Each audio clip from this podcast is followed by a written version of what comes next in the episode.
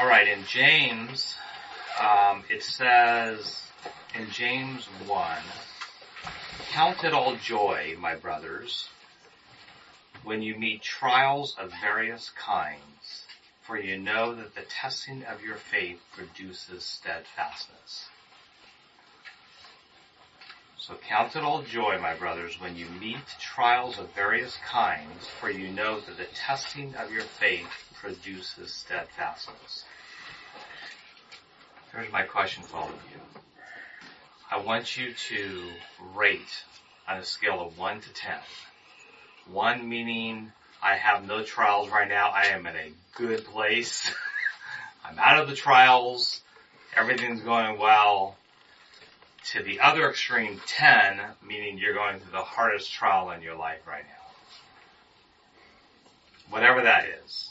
I'm not going to ask you to, um, I'm not going to ask you to tell me what that, what that is, or even share that. I just want you to tell me on a rating of 1 to 10, where are you at? You can think of it like what James says. You're meeting all trials of various kinds, for you know that the testimony of your faith produces steadfastness. Does that make sense, my question? So I want you to just, um, just tell me where you're at. I'll start.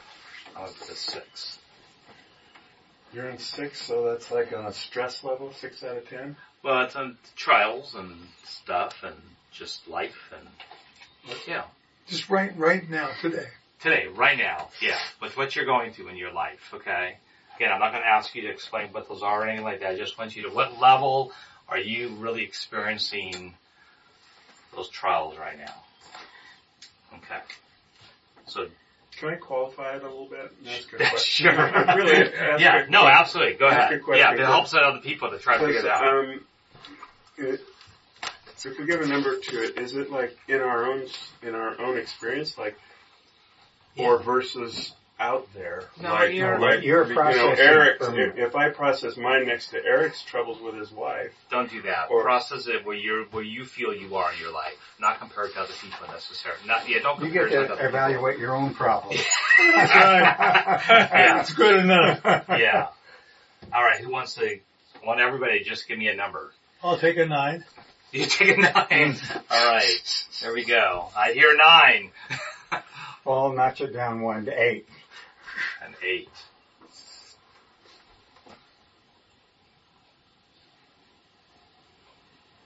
I'm right in the middle, five. Cool. Seven. Good place to be. What was Chase?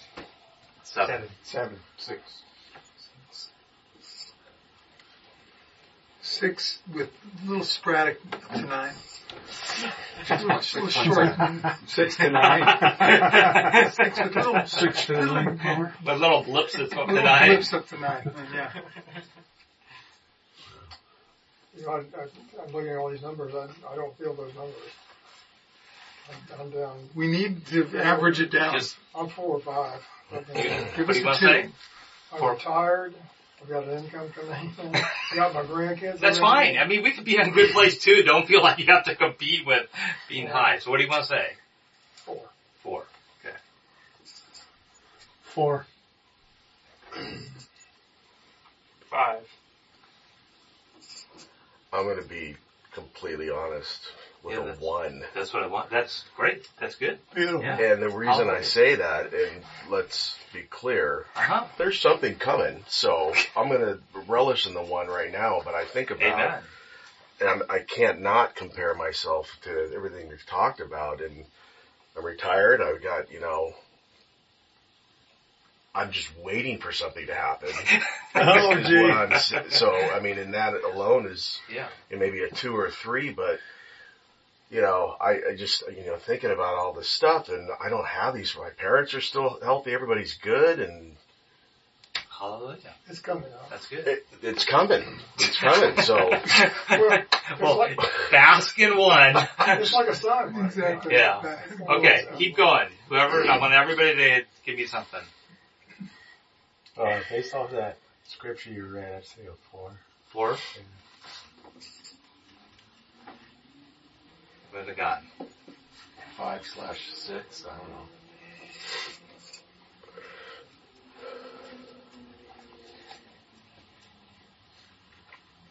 Seven.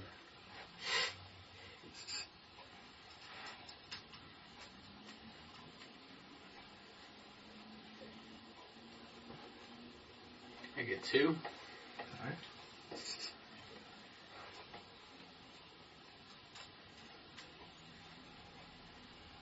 Who did we not have? Anybody not go yet?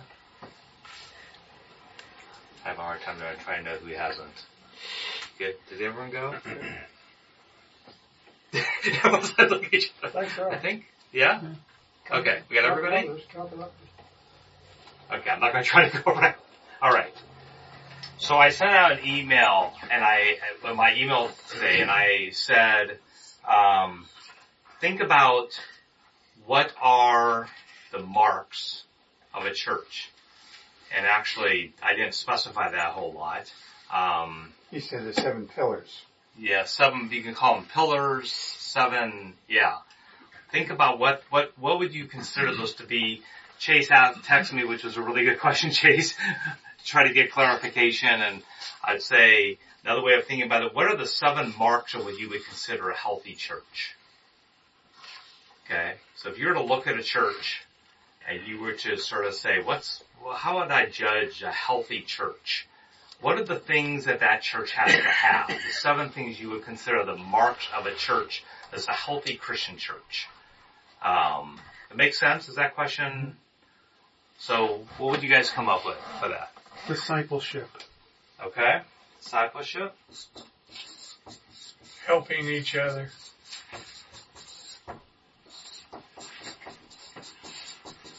Word of God. Okay, I'm glad someone got that. okay, the Word of God, very good. Obviously, Mission. missions. We're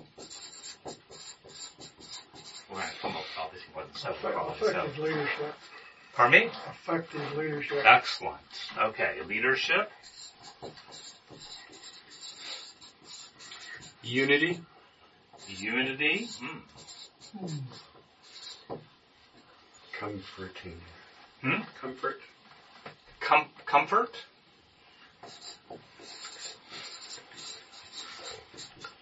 Love. Spiritual fruit. What? spiritual fruit. Would that be the same as this? Nah, not necessarily, but no, no, no. Yeah, just say spiritual.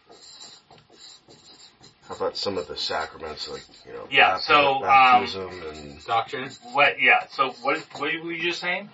sa- the, some of the you know the sacraments, the ba- the baptism, Excellent. and, and Very good. Let's not- the sacraments. confuse it with you know the relics of a So what are the Catholic church. sacraments? Bap- Lord's Supper. Lo- Okay.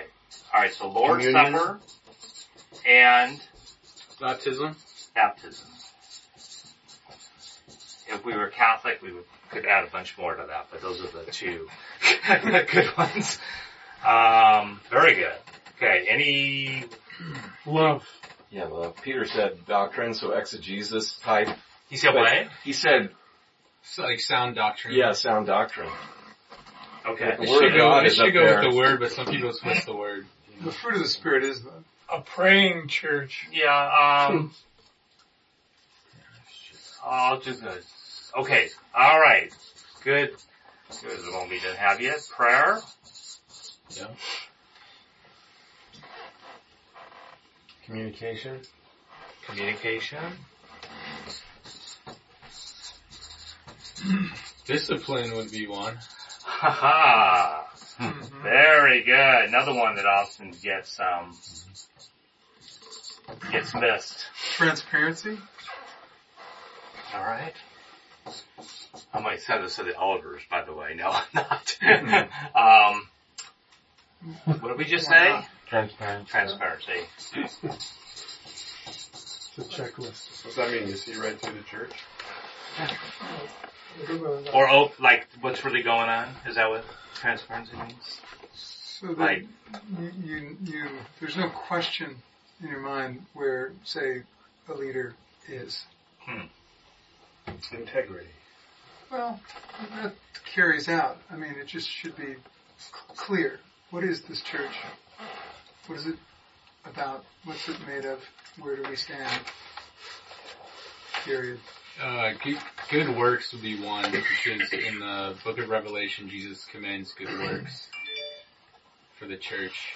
So Yeah, could that that, might I be guess that would be like spiritual things. fruit, wouldn't it? Would it? Or not necessarily? Probably, but like, you know, charity, right? Just good works. I mean, yeah, Charity, that's, that's good. yeah. Mm-hmm. Under, under six, I, I would just call it community.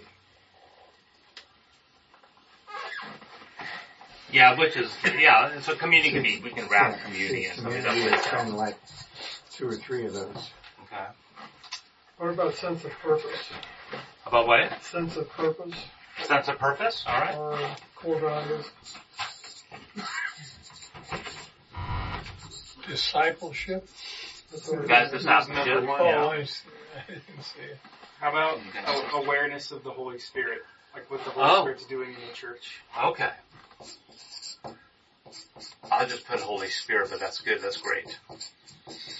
Yeah. That could be in a lot of different ways, yeah. Very good.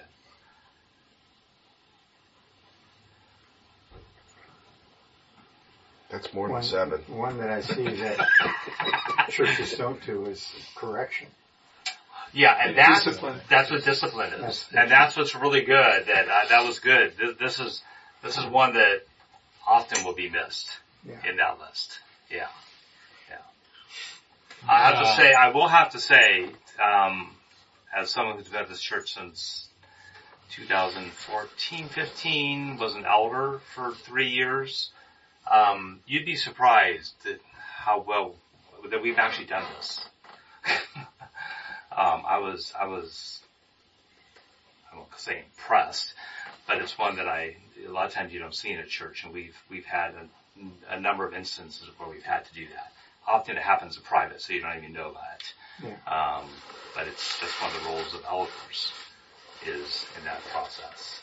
Um, okay. this is good. Good list. Um, so,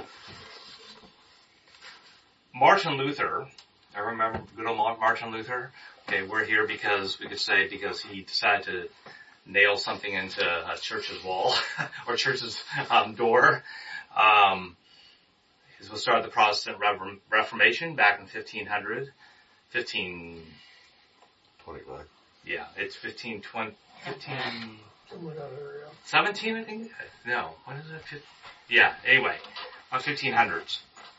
So he had a list of what he considered the seven marks of the church. So for Martin Luther, he, he identified what he considered the seven marks of a healthy church. And here's what he has, okay? So it's interesting as you look at our list. Alright, so the first one that Martin Luther listed was possession of God's Word, preaching of God's Word. You guys had that up there. Right administration of baptism. We have baptism. Right administration of communion. We got communion. Exercise of church discipline. Alright. Good. Qualified leadership. See that up there. And one thing that's interesting that I don't think we did put up here. What do we do every Sunday? Worship. Worship. Yeah. Okay. Yeah, and we sort of we miss worship there. Which I think in worship he actually includes prayer and thanksgiving. So there were, I just listed six that Martin Luther put down. There's a seventh one, which is actually surprising, I guess, in the sense like you go, I don't know if many of us would really think of this, although we have it characterized a little bit here. And this is what Martin Luther said. For his seventh, he said, the holy Christian people are externally recognized by the holy possession of the sacred cross. What he meant by that was, he says, they must endure every misfortune and persecution, all kinds of trials and evil from the devil, the world and the flesh, in order to become more like their head, Christ. God's in control. Our job's to show up. Yeah. But isn't that interesting that he, that he really called out like, the character of this church should be how we reflect to others, that we're reflecting that cross, which means we're gonna be going through our junk.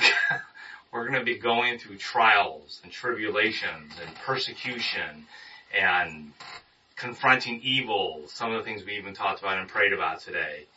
And that all those things ultimately, if, that we are called to, as we never tell a new Christian this, we never tell people generally this when we try to bring them to Christ, we don't say, yeah, and you have to take up your cross. and you're going to be persecuted. Alright, and you're going to have the devil against you. You know, I mean, all these different things, but those are the characteristics that ultimately, as James says, forms us to become more like the one who died for us and took all that suffering for us. We're called to do those people. So I just, I saw this this week and I just thought it was sort of interesting. You do this list and you come up with this last one where it's like, yeah, that's why I asked all of you, what, what's God taking you through right now? Because well, however you look at those struggles and those things that God is taking you through right now, ultimately they're, God wants to use us, Christ wants to use within us to become more like Him. To synopsize that, what Martin Luther said, I Yeah. think it would be that we suffer well.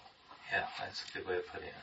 And, and I was thinking of, of Eric, you know, with his prayer because it's like Job, he prayed for his friends.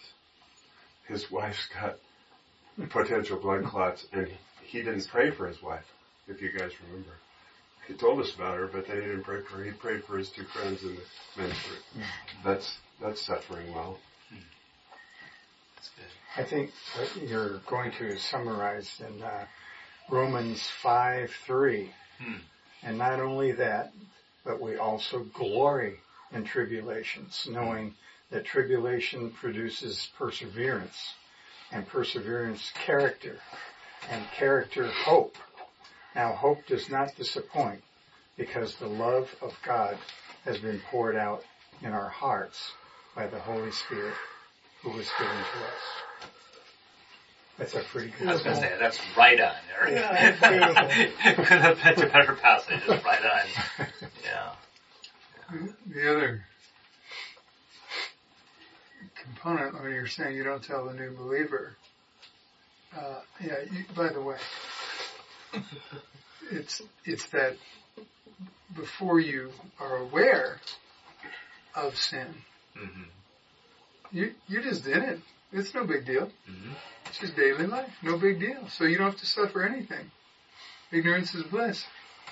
It's not until you start living the other way that all of a sudden, yeah, that, I mean, that's my stress is primarily just spiritual. You know? Yeah, and then a lot of it is when we become believers, we recognize that sin in us, and it's laying down those things that we want to sin, and saying, no, we are going to take up the cross, and we're going to choose not to do that. We're going to call upon the Spirit, and we're going to live holy. Yeah. So, Second Corinthians uh, four, sixteen, and seventeen. So we do not lose heart, though our outer self is wasting away. Our inner self is being renewed day by day. Mm. For this light, momentary affliction is preparing for us an eternal weight of glory beyond all comparison. Hmm. As we look not to things that are seen, but the things that are unseen. For the things that are seen are transient, but the things that are unseen are eternal. Mm-hmm. Ah, yes. Amen. Amen. Yeah, amen. It's basically giving up control. You know, Well, don't forget the crown though. yeah. exactly. The weight of glory. Yeah. Yeah. Eternal weight of glory. Beyond all comparison. And you know, I think religion, if we were to use that term, What was that with term? religion Religion. Uh huh. is a discipline. And no skill is developed without discipline. And when you have skill, you have the ability to create something beautiful. Yeah. Discipline is the path. Self-discipline especially. Yeah. Good. One of the things Jeff started this week was he's talking about um, listen more and say less. And how you balance, you know. That can drive stress or it can not. You know, if you adopt that philosophy, then when you start talking, you say too much, and then that leads to more stress. So the Mhm. stress goes exponential. Mhm. So from that perspective, listen. Yeah. That, that especially works good in a marriage. Yes, it's Amen. funny because in James, when it talks about the tongue and taming the tongue, there's like mm-hmm. pretty much nothing good in that passage. It's just like, just shut up. Yeah. Maybe once in a while you get to say something that will bless others, but yeah. Here's a surety about Job. And the Lord turned the captivity of Job when he prayed for his friends. Also the Lord gave Job twice as much as he had before.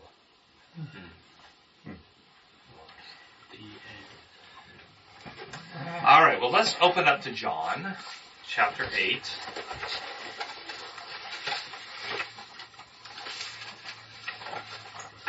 We have a large section tonight um, that we will um, probably not get all the way through, um, which is fine, but I like to read all the way through it and then I like to walk through it.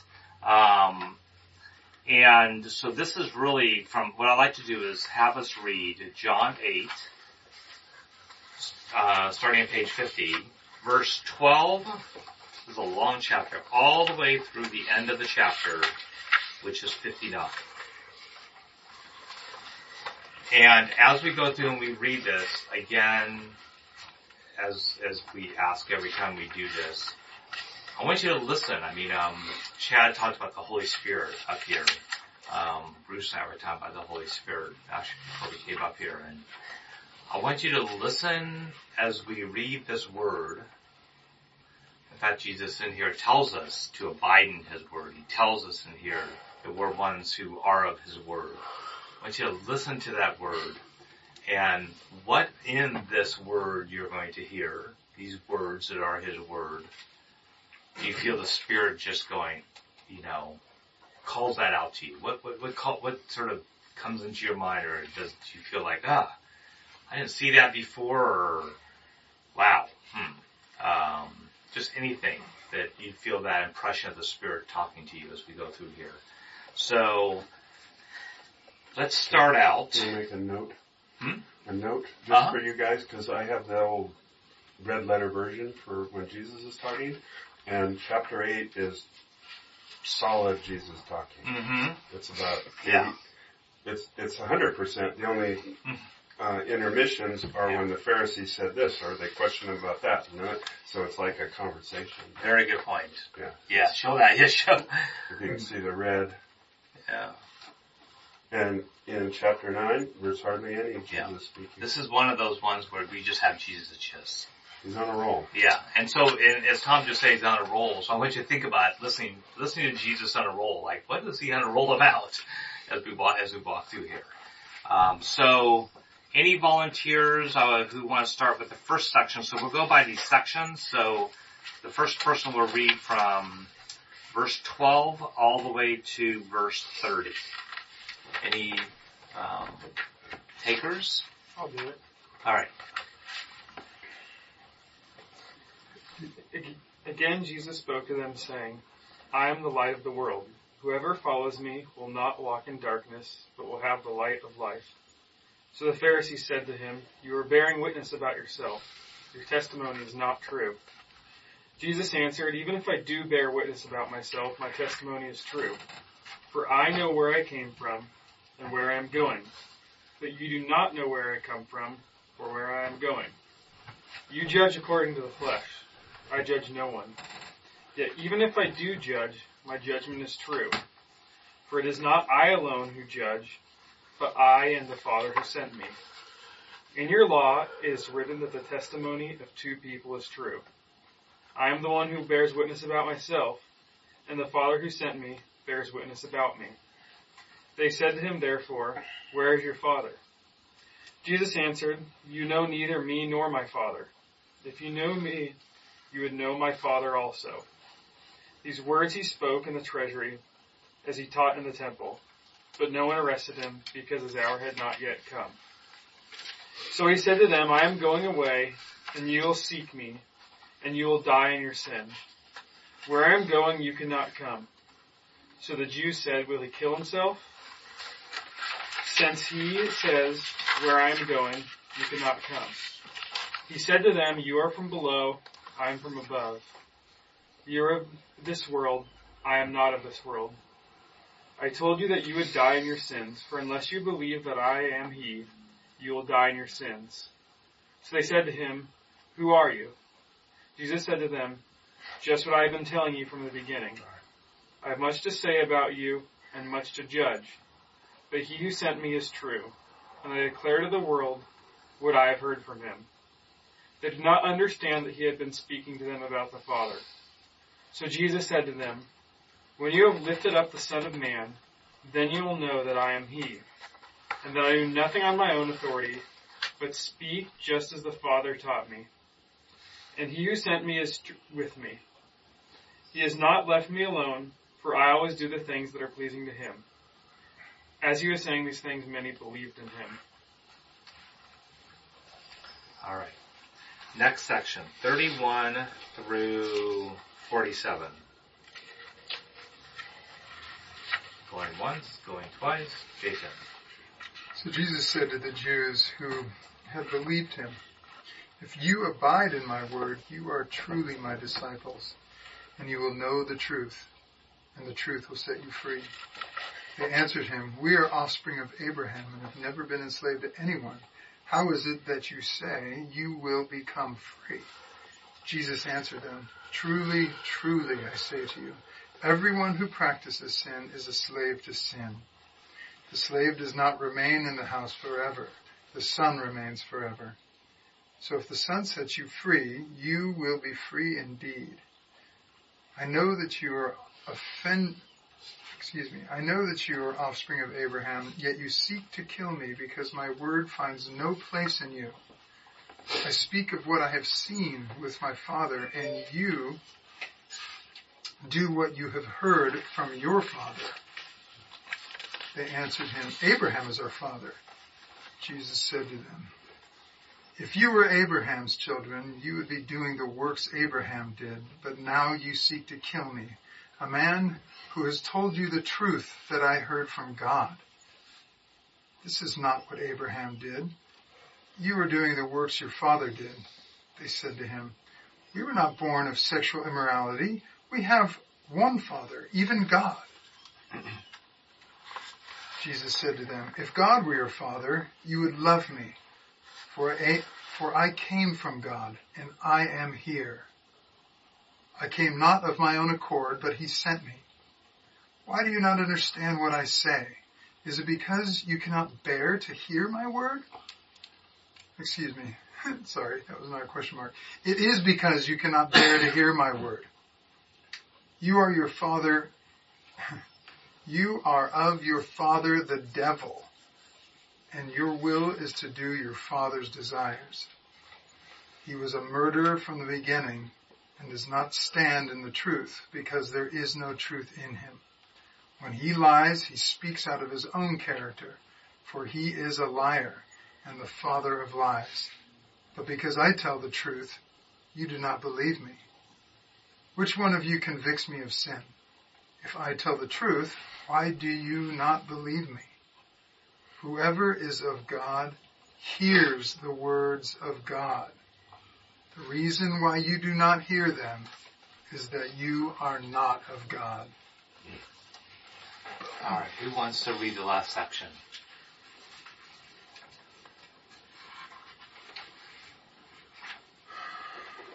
I'll do it. Okay. The So Jews- 48 to the end. Okay. The Jews answered him, Are we not right in saying that you are a Samaritan and have a demon? Jesus answered, I do not have a demon, but I honor my Father, and you dishonor me. Yet I do not seek my own glory.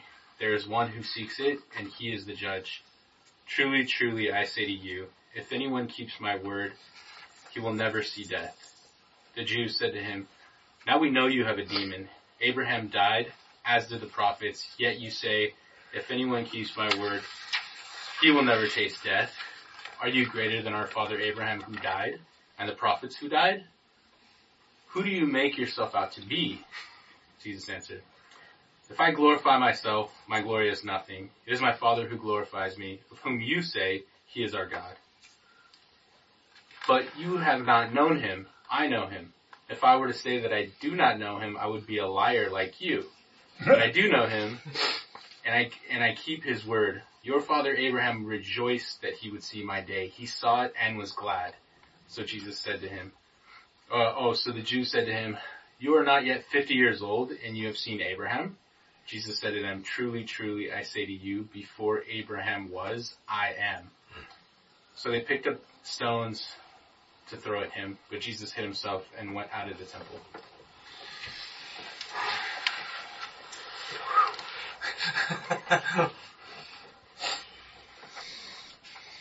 Still makes your hands sweat 2,000 years later.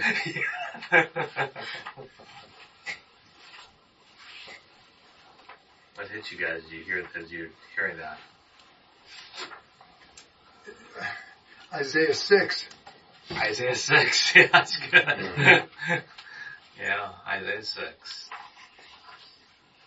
For you aficionados who have your private little knowledge of Isaiah 6, why don't you tell the rest of it? What, uh, That, that, that's where, where God tells Isaiah to tell the people that they're not going to be able to see, hear, or understand Unless unless They they turn turn. and be healed, and be healed. which by Christ.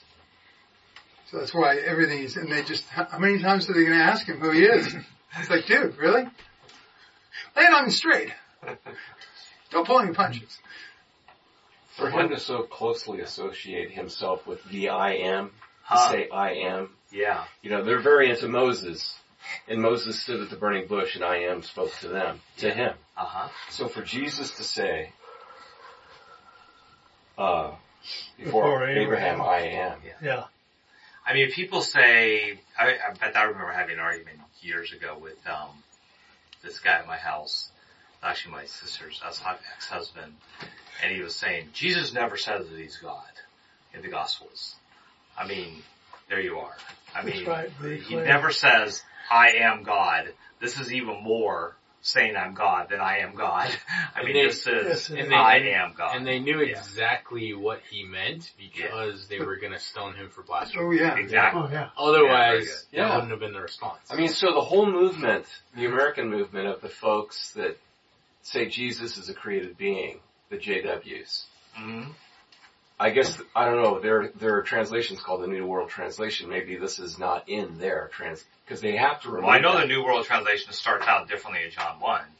in the they beginning have- was the Word. The Word was with God, and the Word was a, A God. Yes. Right. Yeah. Very good. How weird. Yeah. Yeah. That really I mean- defeats the whole deal. Yeah. You get, you get, really get down to who is Jesus. Yes. Yeah.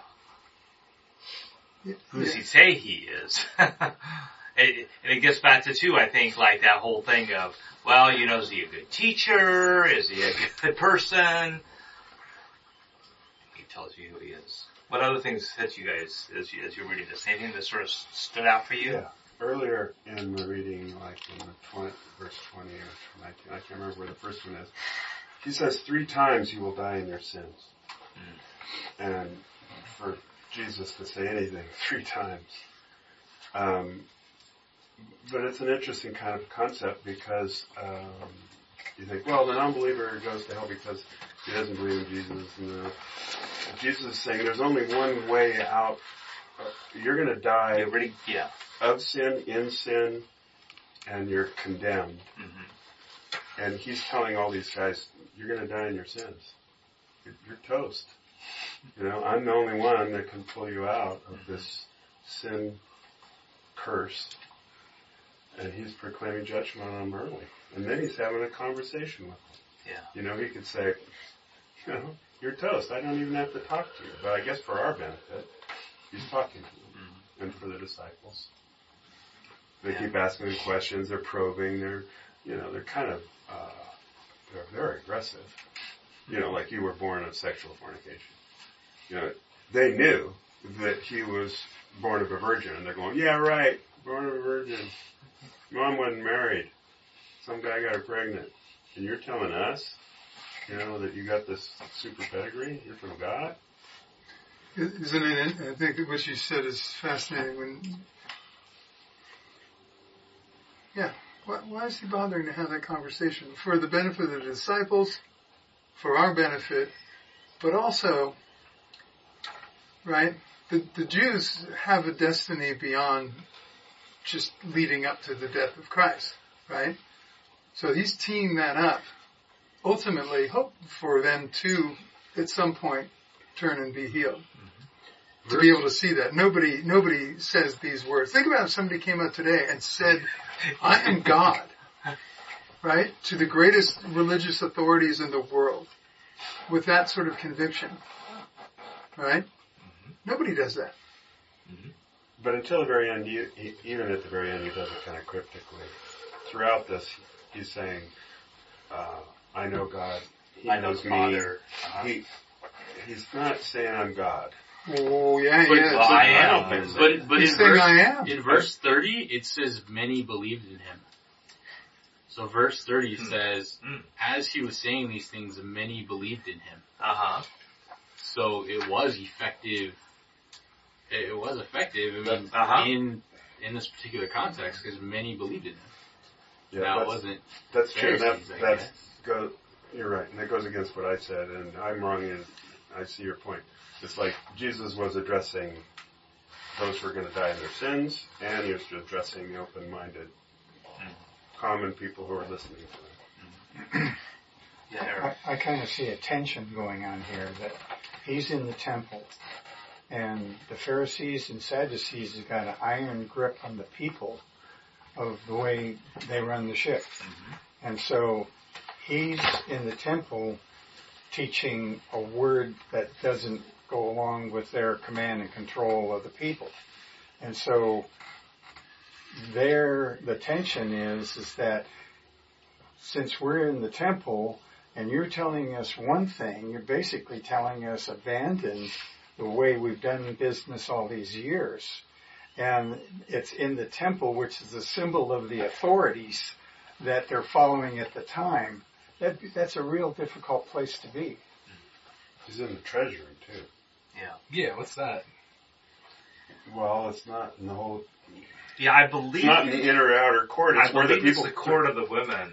Um, Well, the treasury is where they threw, here. where they threw their money, isn't it? Yeah, I, I thought at some point in here. Might be where the money changers were.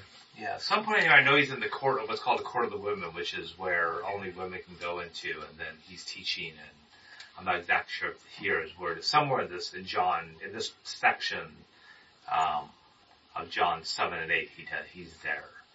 Um, Yeah, I mean, re- I've- I've been reading Kings, and it reminds me of like a few times the kings would say, "Dip into the treasury," and there's like all this like wealth in the treasury of the temple of the Lord, and they use it for different things.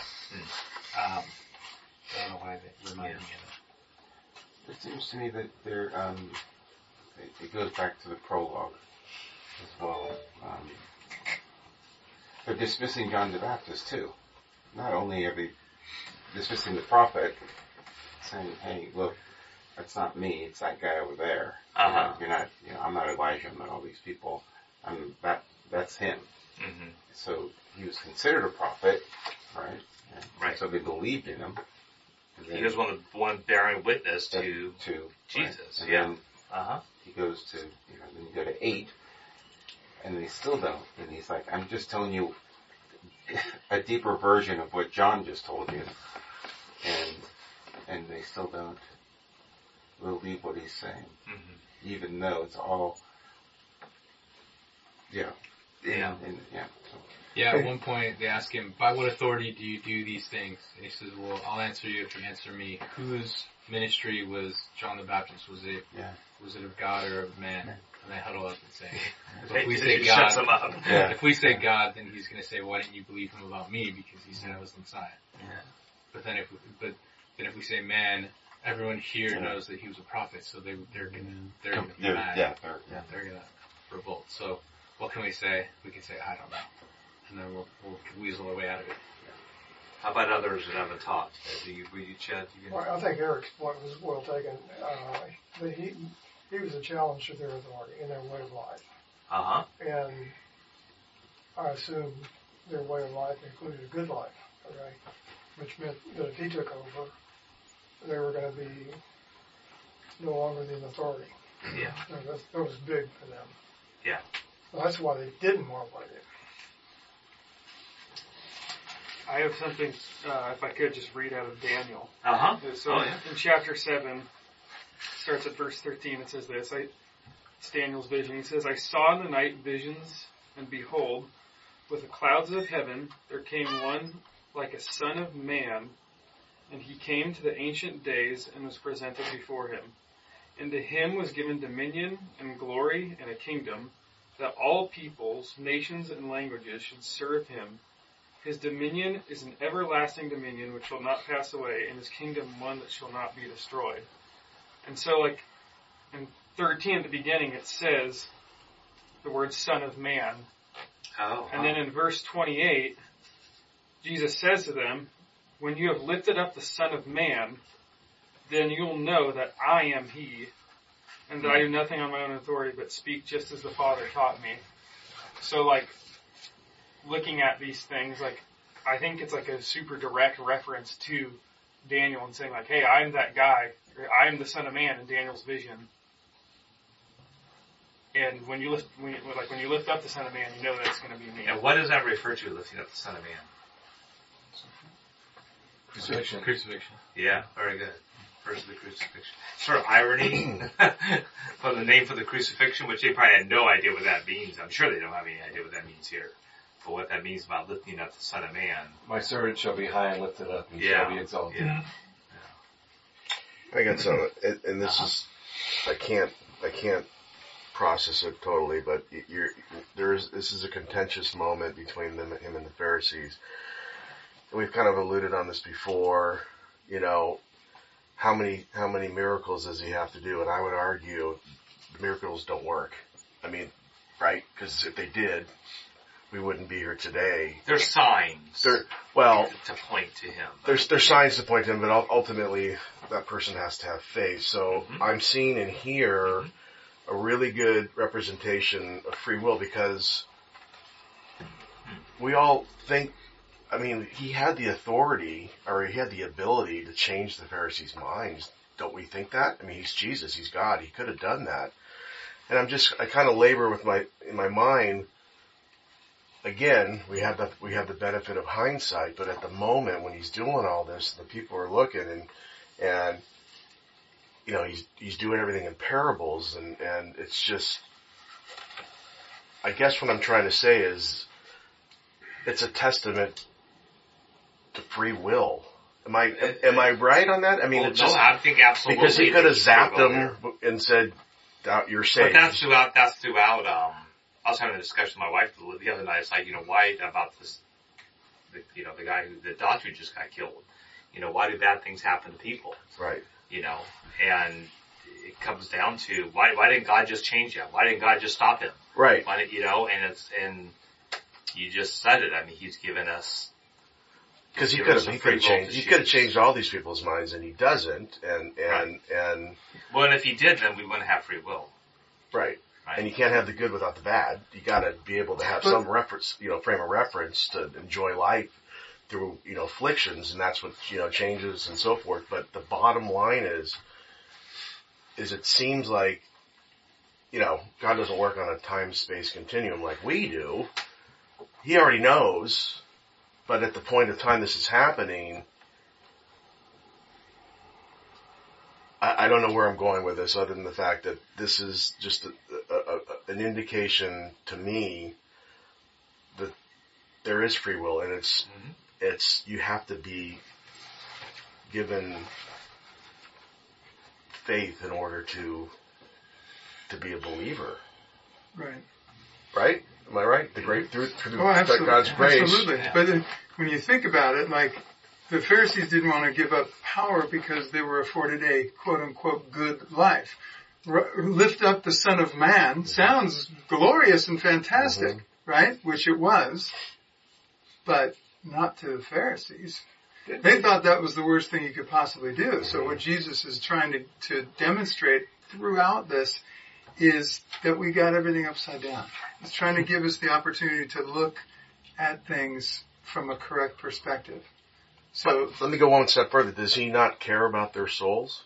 Well, absolutely cares about their souls. Why do you think he's not? Why do you think he's not saying exactly what he's saying? this is Right. why we're talking about, so, so when we, the Jews, they're the Mhm. chosen people. Well, clearly they were chosen to kill Jesus for one thing, but beyond that, he still says salvation will come through the Jews, and I think it goes probably beyond, I'm sure it does, because then when we get into Revelation, who are we talking about? Right? So the Jews, their role in, I think, the wholeness of this thing is nowhere near complete. Right? And so they've been chosen to be afflicted over and over again. That's why what you read in James, that's probably more applicable to Jews than anybody. Mm-hmm. Guys, rejoice. Because at the end of the day, something wonderful is going to come from it. Right? You just have to persevere. Didn't we talk about it Yeah. one night that he already knows who's going to be have faith and who doesn't? And these Jews, these Pharisees, he knows Yeah, and I think, never happen. yeah, I think the thing we have to be a little careful of, I mean, without a doubt, scripture talks about predestination and, and the fact that of this chosen, you know, uh, only those who, Jesus says, only those who the Father has called or come to me, alright? So you definitely have that idea. But this is happening real time. Mm-hmm. But he's preaching to the people and he's saying this to us now. I mean, each one of us, he's speaking to us through this right now. And we have the free will to make that choice. There's that tension between, yeah, God maybe knows already, but, We can, yeah, but we can blow it. yeah, yeah, we, we still have that choice. Um, so other people who haven't, I got one. yeah, uh huh. Uh, verse 38 kind of opened a door for me. I, I speak that which I have seen with my Father, and you do that which you have seen with your Father. Hmm. So Jesus speaks what he's seen, Uh huh. and these unsaved do what they've seen. Well, did, No, well, did I'm- say seen? Mine says heard. So I speak of, mine says, I speak of what I have seen with my father, and you do what you have heard from your father. Oh, mine says seen. Really? Oh, interesting. Huh. But anyway, what are you gonna about well? Because what yours says kind of negates what I was going to say. But, Um, but if it's, well, let's I say it's it's still- seen, let's say that the, the correct translation is Uh-huh. seen, or just for point of argument. He's saying that these unsaved guys do what they've seen with their, in other words, evil men do what Satan wants them to do. right, because going They- who is they- their father? They, have seen, yeah, Yeah. Satan's their father. right. And That- he, and he, you know that that's he what he's saying here, is he ultimately it father again with, with verse 41. You do the deeds of your father. Yeah. I mean, for me, I think, well, he's an evil guy. You know, I think, well, like, like the guy that, the murderer on the Coast Highway. Um, but this is saying, there, evil's inspired, the evil was inspired by Satan. Mm-hmm. And he, they're saying, who are you following? Which father are you following? Right. Because if you're not following Jesus' father, you automatically are following, I mean, it's pretty, this is a lot of good stuff here about like, who is Jesus? What does he really say? What is salvation? Is there really a devil? I mean, all this is, Jesus is covering so much here. And it's like, he pretty much says it's split down the middle here. You are, what do you believe? Do you believe that I am from the Father? Or do you believe, or if you don't, Jesus is saying, if you don't believe in me, then your father is the devil. And you're going to die in your, Same. it's pretty. verse It's pretty 44, I mean, do we look upon the unsaved and just Joe unsaved with this in mind? I, I think it's kind of hardball, but you are, are of your father the devil. Which one are you reading now? 44. Yeah, uh-huh. You are of your father the devil, and the lust of your father you will do. Here's a murderer from the beginning, and abode not in the truth, because there is no truth in him. When he speaketh a lie, he speaketh of his own, for he is a liar and he is father of it. But it, he's saying that these guys who have the father as the Satan are just doing the will of the Oh. devil. Right. So is everyone out there on the street doing the will of the devil? All non-believers? Well, chapter 1 says if they haven't received Christ, they're condemned already. But are they doing the will of Satan? Yes. Uh, they certainly are That's pretty to hard it. to take. It, it, it They're all open to it. pretty to take. I mean, the world's getting to be better every day. Your world's getting better. No, I, I'm I'm with you, but I just didn't know all you guys were so hardball. No, I think it is hardball, but it, it's very clear. It's not, I don't, I don't see it as being hardball. I think it actually All is, those who are unsaved are doing the will of the devil. No, I look at it, they're just lost. Yeah. Well, Yeah, no, but- but but what lost. did Jesus? What's Jesus Yeah. saying right here? Right. He's saying they're doing Good, the work that's of the devil. uh-huh. It's just this simple, but it's not hardball. You, you, this is again, this is what he's trying to get us But to I'm look at. trying to play Jeff Yeah. here. Okay? You only have one father. You better choose the right Luck one. with that. Sorry. What? I said you only have one father, and you better choose the right one. Oh, that's a good one. That's the point. That's a really good one. Is there ever anywhere else in the Bible where he is as judgmental as he is at that point? Um, I mean, There's a, there's a few Yeah, more I parts think- in here that, in yeah. John that he's I think what's interesting, Bruce and I were talking about this, is this section right here, um, we often characterize Jesus as being, and we do, we Mhm. characterize him as this really nice guy, nice teacher, he loves everybody, go love everybody. That's I mean, modern theology. This, right. But we slip into that really easily. And those are all true. Yes, he loves everybody, he desires it, but he is being, do we, I mean, he's asking all of us, do you believe whether my word is true? Do you believe what I'm saying is true? Do you? If you don't, And- yeah, right. Then who's your father? like God. Uh, Do you think that he's um? I don't think I can get around this very easily. No, it's, it's Who's your daddy? Yeah. I, I would argue that him saying this Uh-huh. i- i- is loving because Oh one yeah. of the things he says is he says he speaks out of his own character for he is a liar and the father of lies. So if we look at Jesus in this like loving aspect, well, if we're literally taking the devil as our father, right? If someone's taking the devil as their father and who's a liar and a murderer and going down that road, you'd expect someone who is loving and loved you to say, hey, like look what you're doing. Like you need to turn turn around from that. So it may be very direct and it may be like strong words, but like I think a lot of times like that is what's loving um, because it's speaking the truth in a tough situation. I sense that there's also a precursor to repent and believe, Uh-huh. because even um, at, at, even Jesus didn't have an answer for some of that. Meaning, in Luke 13, he talks about he doesn't even give an answer for why bad things happen to bad good people. Blah, blah. He, what now? Why good things happen to bad people, Oh. or Uh-huh. you know, he's just trying to help them to repent and believe. Mm-hmm. He doesn't even give them, yeah, you know, that kind of, yeah, I don't have an answer for that. But what he does say is, um, Repent and believe. yeah, and he says, um, Jesus told the uh, the, Gal- what, the Galileans that uh, the blood of Pilate had been mixed with sacrifice or what have you, and then a lot of people came to him and said, you know, do you think that all Galatians are worse than other sinners? And you know, having this weird argument. I said, I'll tell you, but unless you repent, you too will perish. He says, well, what mm-hmm. about those 18 that died when the tower fell? Yeah, yeah. And he says, you know, well, what happened to them? And he says, are they more guilty or, you know, what's the deal? He says, I tell you, Think about No. Turkey right now, Yeah. right? Unless you repent, you too will perish. So really, he's just wanting you to be in heaven with him, Yeah.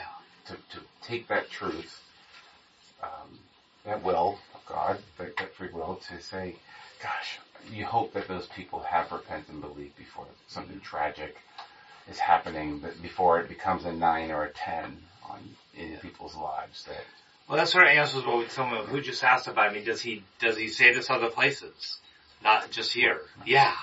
If we start reading the gospel, we start reading Jesus, you're going to hear him constantly is talking about this. It's like, believe in me, I'm the Savior. There is no other. accidents are going to happen, things are going to be tragic, things are going to, um, you know, he's giving this and he example. wants us to believe in him. Yeah. And I think he's trying to, it almost, even though you can get into, you know, his time had not yet come and, you know, there was a, there's a, there's a way in which he was supposed to be crucified. so all this stuff wasn't supposed to happen yet, but, um, but it seemed as if he was just, there was an underlying message of repentance and just believe in me. Yeah. Yeah, Aaron. I I think there's an interesting dimension here from the standpoint that he, rather than coming in in all power and authority and blowing everything Hmm. apart, he comes in humility. And the power that's demonstrated in his humility is he always stays in the truth. Yeah. And staying in the truth consistently is the power of his of his ministry. Mm. And uh, and no matter what they try and do to derail him, he never wavers. Yeah. And and it's that power of never wavering that's the convincing factor, I think. Can I, can I read Can, can I can I dovetail real quick on that? No, I said, can I? No, I- but I was waiting. Jason's on a roll. uh, 47. So, well, just part of that. If I tell the truth, why do you not believe me? Whoever is of God, we're talking about identity here, right? Whoever is of God hears the words of God. Mm-hmm. The reason why you do not hear them, the words of God that he's speaking, is that you are not of God. Yeah. Okay, so whoever hears the words of God. So then when he's speaking with Pilate, um, he says to everyone who is of the truth listens to my voice. That's what Pilate says. What's truth? And the truth will set you free. I'm And glad, who- I'm glad I teed you up to say that. because it fits right into this. You have so much grace out there. Seriously, brother. I can only joke. All right, little ping pong here. Your turn out. Well, you. um, the Your side. concordance with what we're dealing with sent me to Matthew uh, 13, verse 37 for a few. Listen, this is great. This is, uh, this, he's, he's talking about what the kingdom of heaven is with parables. And he answered and said unto them, He that soweth a good seed is the Son of Man. The field is the world. The good seed are the children of the kingdom, but the tares are the children of the wicked one. Hmm. The enemy that sowed them is the devil. There- There you go. There, the parable is this part right here. That's I mean, Yeah. Jesus is saying, you know, these evil people, I didn't create them. The enemy that sowed them, sowed them. Yeah. The devil created the tares. He sowed the tares. So anyway, that, the enemy that sowed them is the devil. The harvest is the end of the world, and the reapers are the angels. As therefore the tares are gathered and burned in the fire, so shall it be at the end of the world. The Son of Man shall send forth his angels, and they shall gather out of his kingdom all things that offend, and then that do iniquity. So he's purifying the world. And shall cast them into a furnace of fire, and there shall be wailing and gnashing of teeth. Then shall the righteous shine forth as the sun in the kingdom of their Father. Who has ears to hear, let him hear. And actually, who has, Who has ears to hear, let him hear is, is Isaiah No, 6. that's Matthew thirteen Oh. thirty-eight. Yeah. Right. And just actually about 15 verses before that, he actually quotes Isaiah 6. Right. So which is to say, unfortunately, and this is where Jesus says, you, you will die for unless you will die in sins. No, no, again, I'm repeating, you will die in your sins for unless you, You- come to me. right. But the four indicates you won't. That's why I can say that you're going to die in your sins, right? So fortunately, those guys at that point, they're they were toast. And so somehow God's plan is for them not to have ears. Yeah, that's yeah.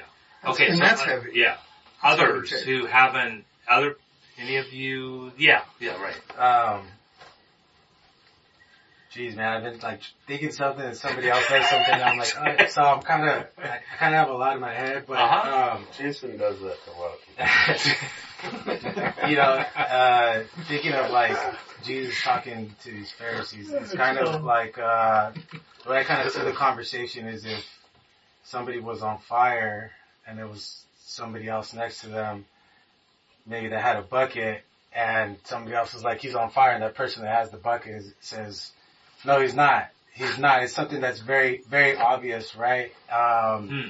and um, so it's, and I say that to say, um, if you kind of look at it, like you strip it down, um, you know, these these Pharisees were clearly, this was already in the books, right? All this was already going to happen, and Jesus knew these things. And um, so, it, it- in a sense, it kind of seems like he has almost like the, the X-ray goggles on. He's almost not even talking to these people. He's talking to whatever, if you want to call it a demon or whatever, it, wha- whatever it is, you know. And it's almost like they're trying to outsmart them, and all he has to say is simply the, the simple facts, which is everything that he is saying. And another thing is, you know, um, you know, I mean, he. Uh, I'm not very well versed in the Bible, guys. So, you know, you're fine. um, Yeah. but you know, Jesus, I, I believe, was was probably condemned and known for being with the outcasts and the sinners. So, what's the difference between them and these and these and these men? Um, so clearly, there was something that was very concrete about who they served and what their intentions were. And even though they thought they were bringing down, you know, a god, or they were, or that was their right, their their mission to do that. It was, you know, they, they was, it was, uh, see now I'm getting lost. Um, but, um, yeah, it just seems, it seems, you know, almost like he's, he's, uh, it's almost like reading a script, if anything, right? These things are, these, these. It's like preordained. Yeah, these, these, these beings, if you want to call them that, are trying to maybe even get in his head mm-hmm. and things like that. And so another thing that I thought about also is, you know, I've kind of al- always seen, in a sense, among many other things, Jesus dying on the cross. It's almost like a signature on a contract, hmm. and that signature hadn't been signed yet. And so these things hmm. were. So he's talking to them, and he's here for what, 33 years on this earth. So he has, you know, a very like clear mission to talk about, you know, very dis- very distinct things, the things that are going to happen, uh, uh, the death that that comes from your sin, and what He is there to save you from, and the grace and all those things. So it, like I see, I was thinking the same thing, like, Jesus, you know, take it easy, Jesus. You know what I mean? Like, give you guys a chance. You know what I mean? Maybe, maybe like show us a little bit of love, but it seems more like their minds were already made up. You know, um, you know, can can we compare this this? Uh, I mean, who are we to judge? But just if kind of put it on a scale a little bit, this man that that did that, you know, can we compare that to uh, like a cross? You know, somebody that's- that's jaywalking or doing like a minor thing, right? Like, no, it seems like that's a very there's a lot to that. You know, even if it's mental health, what have you. But these men were definitely led by evil. Yeah. You know, and so you know, to, to say that, you know, God tells us to have mercy and forgive and all the, and, and all those things too, to, to be there for people, but he also tells us to run away from a fool, from this person, from that person. And so clearly there's, there's something in between, you know, um, you know, all those things. And obviously he's, uh, uh, I mean, to say a buffer, you know, between, you know, death and, and, and life is an Mhm. understatement, but, you know, both, both things are, are still, you know, true. Yeah. You know, I mean, what's of the day. interesting is he, and you just said it, but I mean, he, um, What's your name? Ray. Ray. Ray. Yes, sir. You you said a lot there, and uh, can I say something? Uh-huh, yeah. Um, I don't know if I can articulate it kind of like you did, but it never occurred to me. Um, Jesus in this passage, he's dealing with these evil, let's say Sadducees, Pharisees, and all, and he he did have, you could say, like you said, a script. He knew in advance these were bad eggs. He knew in advance they were uh, going to die in their sin. But you brought up some interesting. What about all the sinners that Jesus hung out with? What about calling um, Matthew? Wasn't Matthew the tax collector? Mhm. I mean, he was a sinner. He Yeah. called him to be a disciple. So, so when you're talking, what kind of occurred to me is, is like, and we think Jesus. We know that he was always in prayer, and we think, I don't, I, I don't quite get that. I mean, he's God. Why does he have to? Doesn't he have full on in tune with God above? But I think what you're saying, no, he he needed to talk to the Father all the time to know what to say the next minute Correct. who to who how to address that sinner versus that sinner. So so God told because God has the script. Jesus maybe on earth didn't, but he accessed the script through prayer. So when he's dealing with these Pharisees, he could say, "You're going to die in your sin." And then the next, you know, maybe you know, who knows how long before that it was, two years before that, he's walking along the road and he sees Matthew in the tax collector booth and says, "Follow me." It's like, you know, head explodes. How does Jesus know?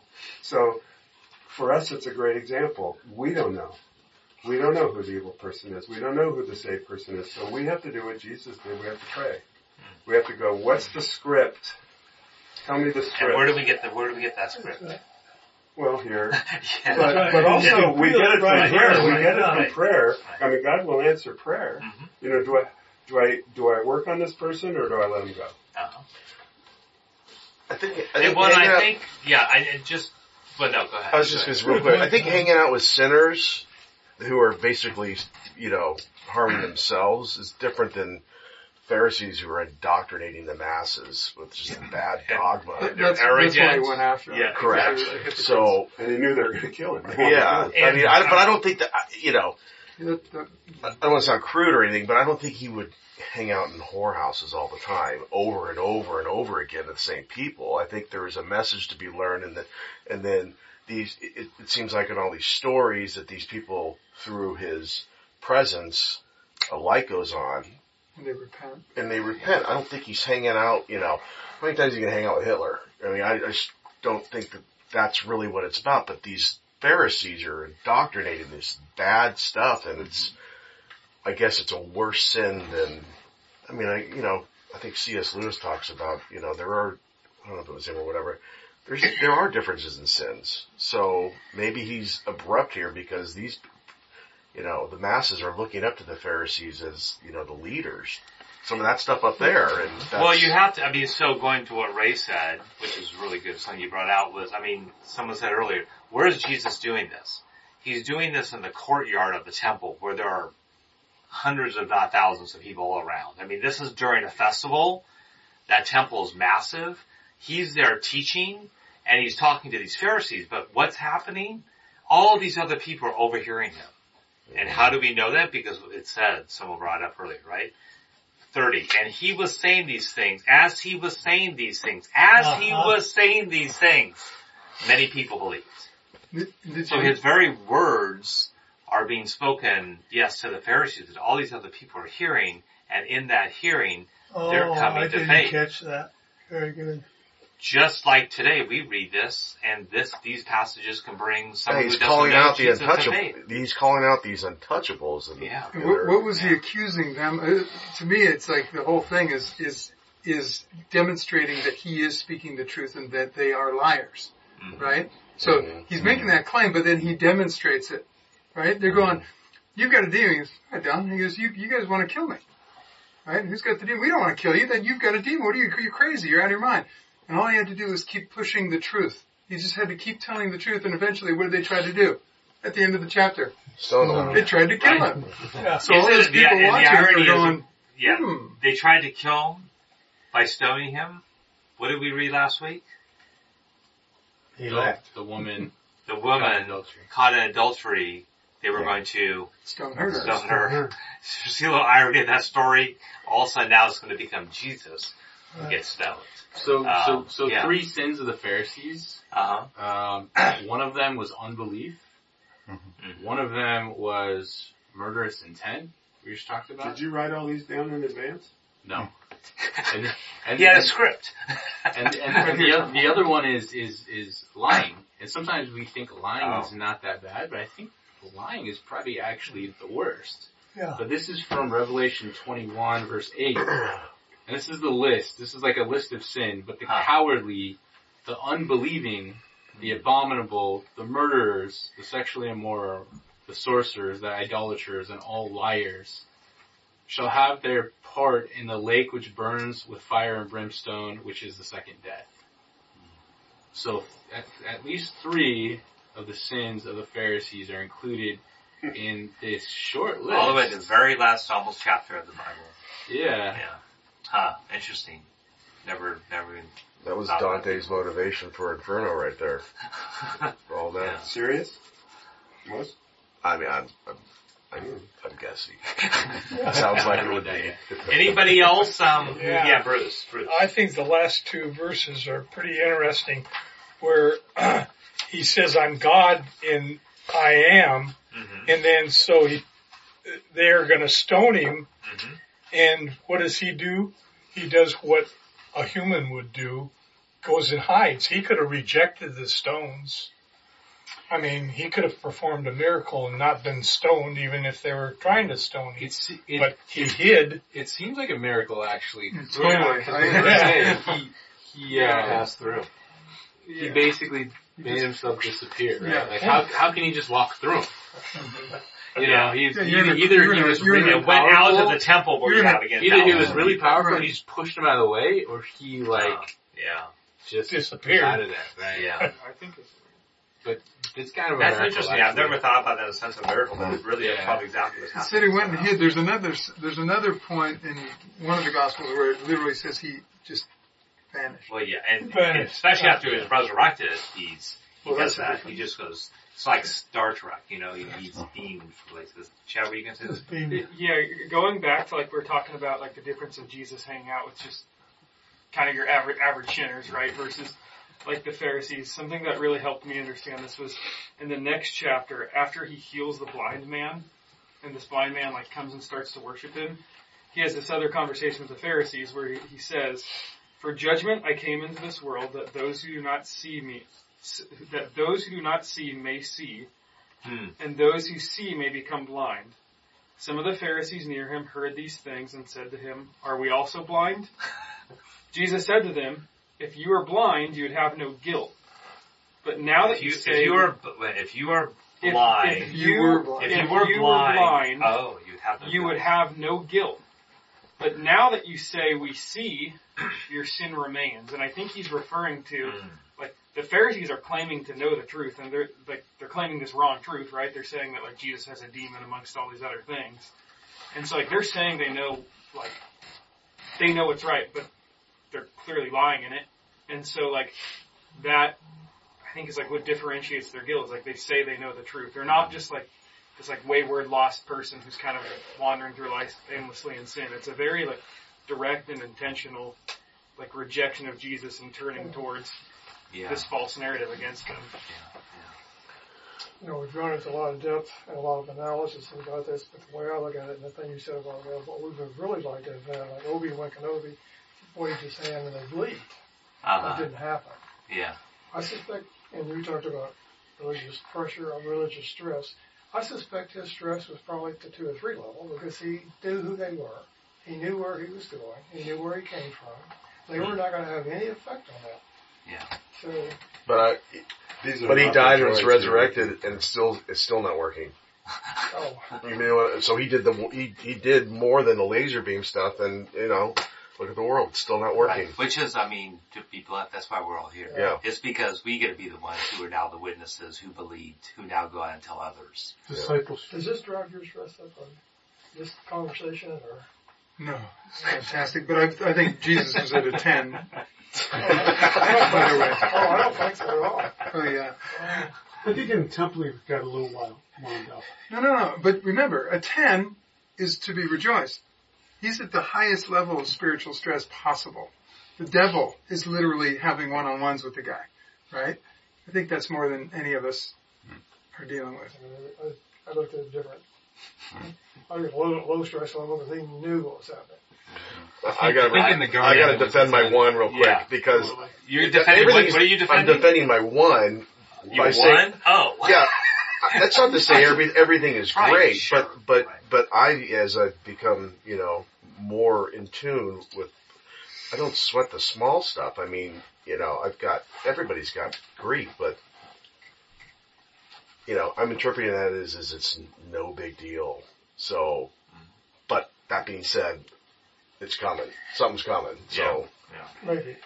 maybe. Maybe. Well, All right. Um, we'll close. Um, so I just want to repeat. So Jason brought up because I just heard even just the passage that um, Chad just um, read too. You just see, and for those of us who went through Isaiah, the main passage in Isaiah, which is the key, and I almost say it's the key to all, almost all of the whole Bible. It's one of those passages are like that, because um, Isaiah says it through his call, right when he gets his call from God to be a prophet, because God says, say this to the people. Jesus is saying this throughout. We're going to see how Jesus in John 12 actually goes back to Isaiah 6 here. I mean, you guys read in Matthew where you see this coming up. Do you hear me? Do you hear me? Part passage that you read too. So this is what Isaiah 6 says. Um, because this is ultimately sort of like the state of the people is are you going to believe it or are you not? And Isaiah 6, what ends up happening is Isaiah hears a voice of the Lord and says, whom shall I send? That's why I think all of us hear that voice now that we are in Christ. Who will I send and who will go for us? Then I, Isaiah said, here I am. send me.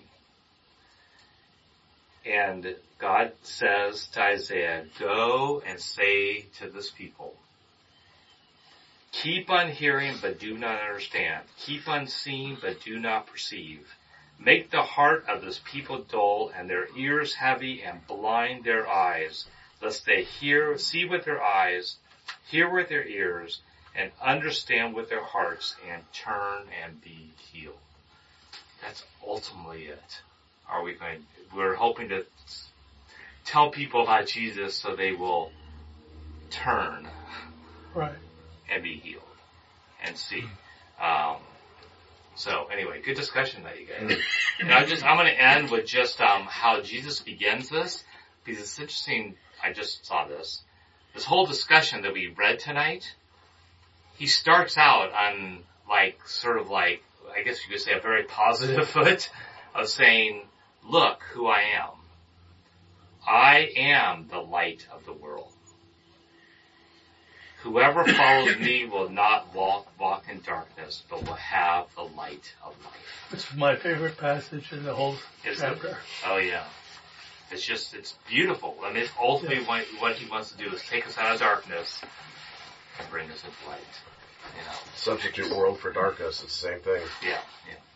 Good discussion, you guys. Um, so next week we're not going to be here. If you're married, be with your wives, okay? Do, okay? Um, if you have a significant others, spend time with them. If you don't have anybody and you're single, I'd say, Get married. go preach, go preach. go get married Build civilization. Get married. yeah, alright. Well, Heavenly Father, we just thank you for this evening, um, and we once again, as we end, Lord, we just lift up all these requests to you, and especially right now, Lord, I pray for your powerful hand, your powerful might. In James, where you say, ask God for wisdom and he will give it to you. I say collectively as us men here, we pray, Lord, that you will give Eric and Joe wisdom in how to proceed. And we pray that you will protect, protect Joe. You will just watch over her, Lord. We pray and I that pray you will heal her. And we pray that you will mm. say that again. Heal her. Heal her, Lord. Her. And all of us say that in the name of the Father, Son, and Holy Spirit, in the name of Jesus Christ. Amen. Amen. Amen.